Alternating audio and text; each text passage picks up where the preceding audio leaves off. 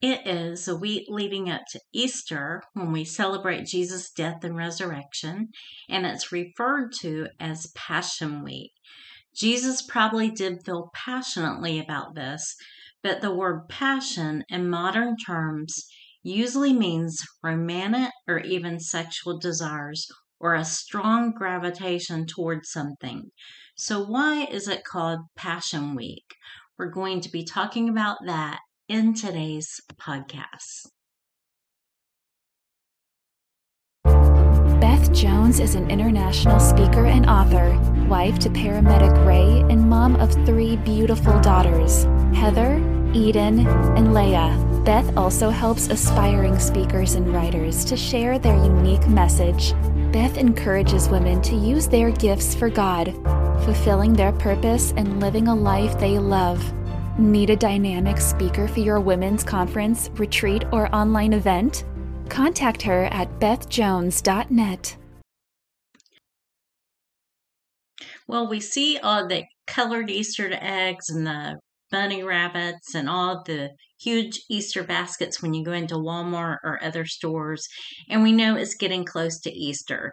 And of course, for us as Christian believers, Easter is not about cute little bunny rabbits or the colored eggs, but it's about the burial, death, and resurrection of Jesus Christ to forgive us for our sins. And the week leading up to Easter is called Passion Week. So, why is it called Passion Week? Well, the word passion dates back at least to the 12th century, and it stems from the late Latin noun passio, P A S S I O, which meant suffering or enduring. And it refers to the suffering Jesus endured for us as Christian believers. And that comes from Domain 33. Why is it called Passion Week? Etymology to the Rescue by David I. In the verse Matthew 16 21, it says, From that time Jesus began to show his disciples that he must go to Jerusalem and suffer many things from the elders and chief priests and scribes and be killed and raised on the third day. Easter is such an important holiday for us as believers. So important. It reminds us of how Jesus was born here on earth. He preached the gospel, healed people, did many miracles, set the de- demonized free, died and was resurrected, and he ascended to heaven. And one day soon he's coming again. But one question we can reflect on today is not just believing in Jesus for our salvation and spending eternity in heaven with God, but do we trust in Jesus to live day to day? Honestly, I don't know how people do it without God. There is so much going on, especially now, so many scary things with the virus, the natural disasters, wars, rumors of wars, just the stress in daily life. And I just don't see how people do it. I need God every single day, every second of my life. Do we trust Jesus to live day to day. For example, in our marriage relationship, Ray and I just had our 29th wedding anniversary yesterday. That is a long time to be married. It's my third marriage and Ray's second marriage, and it's been really hard.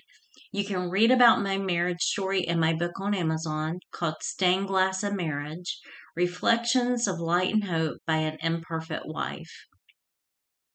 And you can find this and uh, my other books at my Amazon author page at www.amazon.com forward slash author forward slash Betham Jones. It just shares our powerful marriage story and it compares it to the art of making beautiful stained glass. So, marriage is one area you and I need to trust Jesus in our daily lives. Another area is our relationship with our children, whether they're little kids, you know, small toddlers, babies, they're teenagers, and those are some challenging years for parents, or they're adults and on on their own now. They're moved out of the house.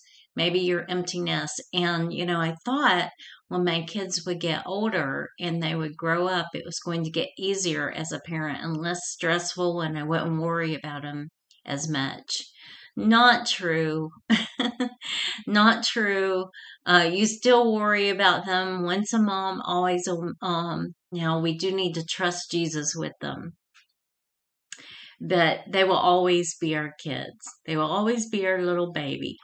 So, another area is finances our job, our career, money, our health or our family's health, friendships or other relationships, or our purpose from God. We need Jesus' resurrection power in our daily lives here on earth, not just as life insurance from hell. So, Romans 12 1 2, the message, says this it says, Place your life before God. So here's what I want you to do God helping you.